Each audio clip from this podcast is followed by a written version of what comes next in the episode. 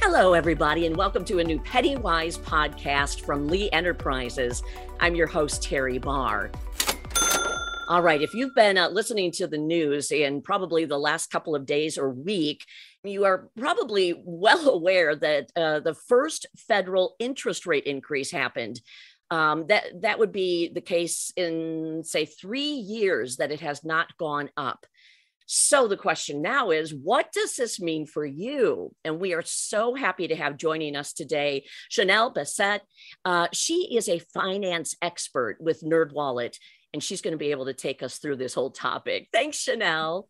Thanks, Teri. Happy to be here. Oh, I'm so glad you are too. Okay, let's start with probably one of the easiest questions to get everybody up to speed. What is the federal funds rate? How do you explain it? So the federal funds rate is a rate that is determined at the highest level of banking, the Fed. And the Fed sets the rate to help kind of either move the economy uh, into a more uh, spending friendly zone or into a zone where people can kind of restrict their spending more. And they set the federal funds rate to determine the rate at which banks can borrow and lend money to each other. So the most immediate impact of increasing the Fed's rate um, means that banks are going to uh, it's going to cost more to to borrow money. Okay. And uh, that tends to have a cascading effect right onto consumers as banks start to uh, change the interest rates at which they offer mortgages, personal loans, car loans, things like that. Um, so borrowing becomes more expensive, not only for banks, but also for consumers. And um, on the flip side of that, we also see banks start to offer higher interest rates on uh, deposit accounts um, primarily savings accounts, but sometimes certificates of deposit or checking as well. So interesting. There's always a good and a bad, it seems. Yes. okay, let me ask you why this timing? Why is the rate going up right now?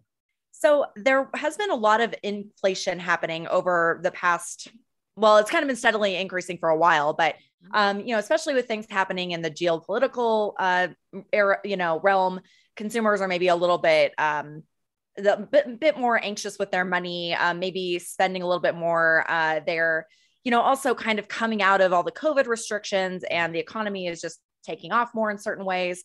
Um, so basically, inflation has been going up, and inflation simply just means that the value of your dollar is going down. You're having less spending power. Um, you know, the amount of groceries you could buy for $100 last year is probably going to cost you closer to $105, uh, you know, for the same number of items this year. Um, so with that increasing, it can, you know, be this kind of scary effect on the economy where, um, you know, people's money just isn't worth as much. So right. by increasing the federal funds rate, it kind of helps slow inflation. Okay. Okay. So um, I think it's up about one quarter of a percentage. And and you know, I guess in the scheme of things, when you say one quarter of a percentage point, that doesn't seem like a lot, but um, mm-hmm. it's still going to have some kind of an impact. Yes, absolutely. Um, so when you're talking about an economy of such scale, like a whole country's GDP, you know, a quarter of a percent is going to be billions, if not trillions of dollars. It's um, you know, it's a it's a huge amount of money, even with just tiny percent. I mean, if you think about it on your individual scale, like say the mortgage on your home was going to go up a quarter of a percent, you know, it's uh, it's not nothing. Like you're paying um, a, a, lot more every month on on that interest rate. So um, so it might seem like a little, but it's actually going to have a pretty big effect. uh, wow. Okay. Um, so we talked a little bit about what this could mean for borrowers. You know, when when you are talking about this, how hard hit will borrowers be with this uh, increase? It's um hard to say immediately because it okay. seems that like banks are still reacting to the change in the in the um, federal funds rate going up.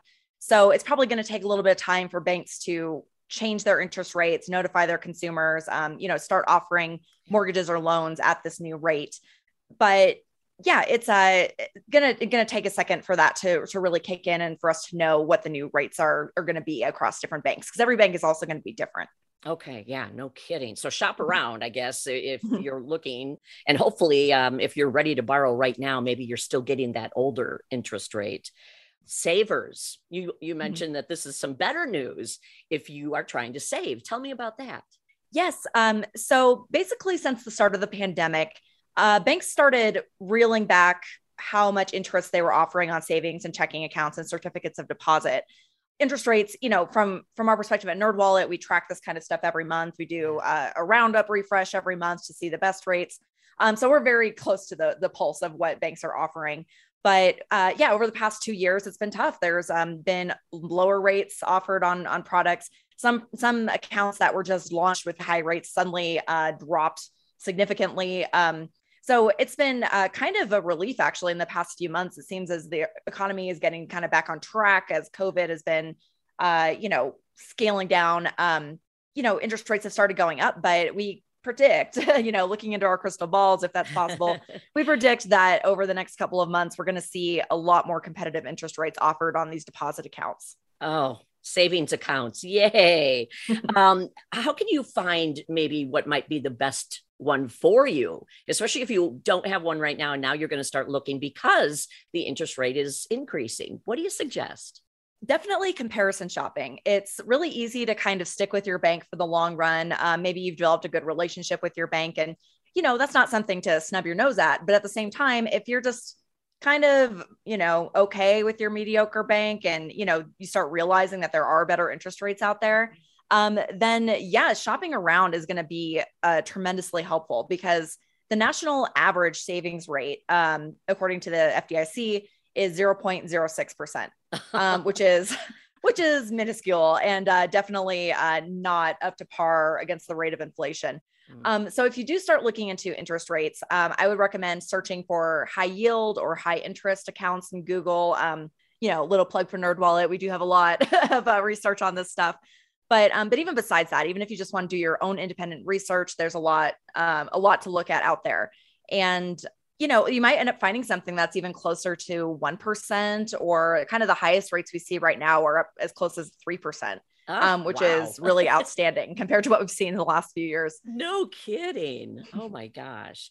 Um, I, I guess I, I we'll, we'll look in that crystal ball again because um, I'm really curious. Do you think that the rate could increase again?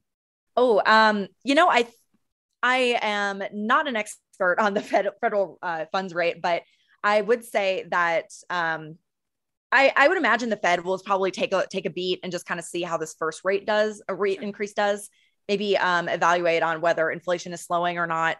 Um, but you know, it's it's not out of the question. It's happened. Um, you know, it, it's been a few years, and who's to say if it won't happen again in the near future? Right, right. So why should we continue to pay attention? Um, we, we've covered a lot of territory here, but why continue to pay attention to what might happen with the rate? Well, even if you're not planning to buy a house or a car or you know invest in a remodel or something like that where you would need uh, financing in the form of a loan or a mortgage um, even if you're not doing any of that even if you're all set where you are inflation comes from for all of us. Like we all spend money uh, we all are getting lower value than we have in the past um, for our dollars so it's important to know how to hedge against that and try to you know not only um, optimize our interest rates that we're receiving for our deposit accounts, but also just saving in general, no matter what the economy is doing, is incredibly important. And you want to um, make sure your money is working for you as best as possible. That sounds like a pretty great bottom line right there. Anything else to add to it? Um, just that saving is, uh, like I said, important no matter what. And um, we don't know what the future holds. We hope, you know, knock on wood, no more pandemics. Hopefully, no uh, World War Three. But all that being said, um, saving is still incredibly important, no matter what's happening outside of um, outside of your home. So, uh, you know, just just do your research, um, look for the best interest rates, and uh, yeah, keep that emergency fund strong. Excellent. Oh my gosh, thank you for walking us through all of this. Um, it, it's really great information, Chanelle. Thank you. Yes, my pleasure. Thank you. Oh, absolutely. And again, Chanelle Bessette, uh, finance expert with NerdWallet. And if you like this podcast, you want to listen to any of our other podcasts, you can find those wherever you enjoy listening to your podcasts. Thanks again. This is a new Pennywise podcast, and I'm Teri Barr.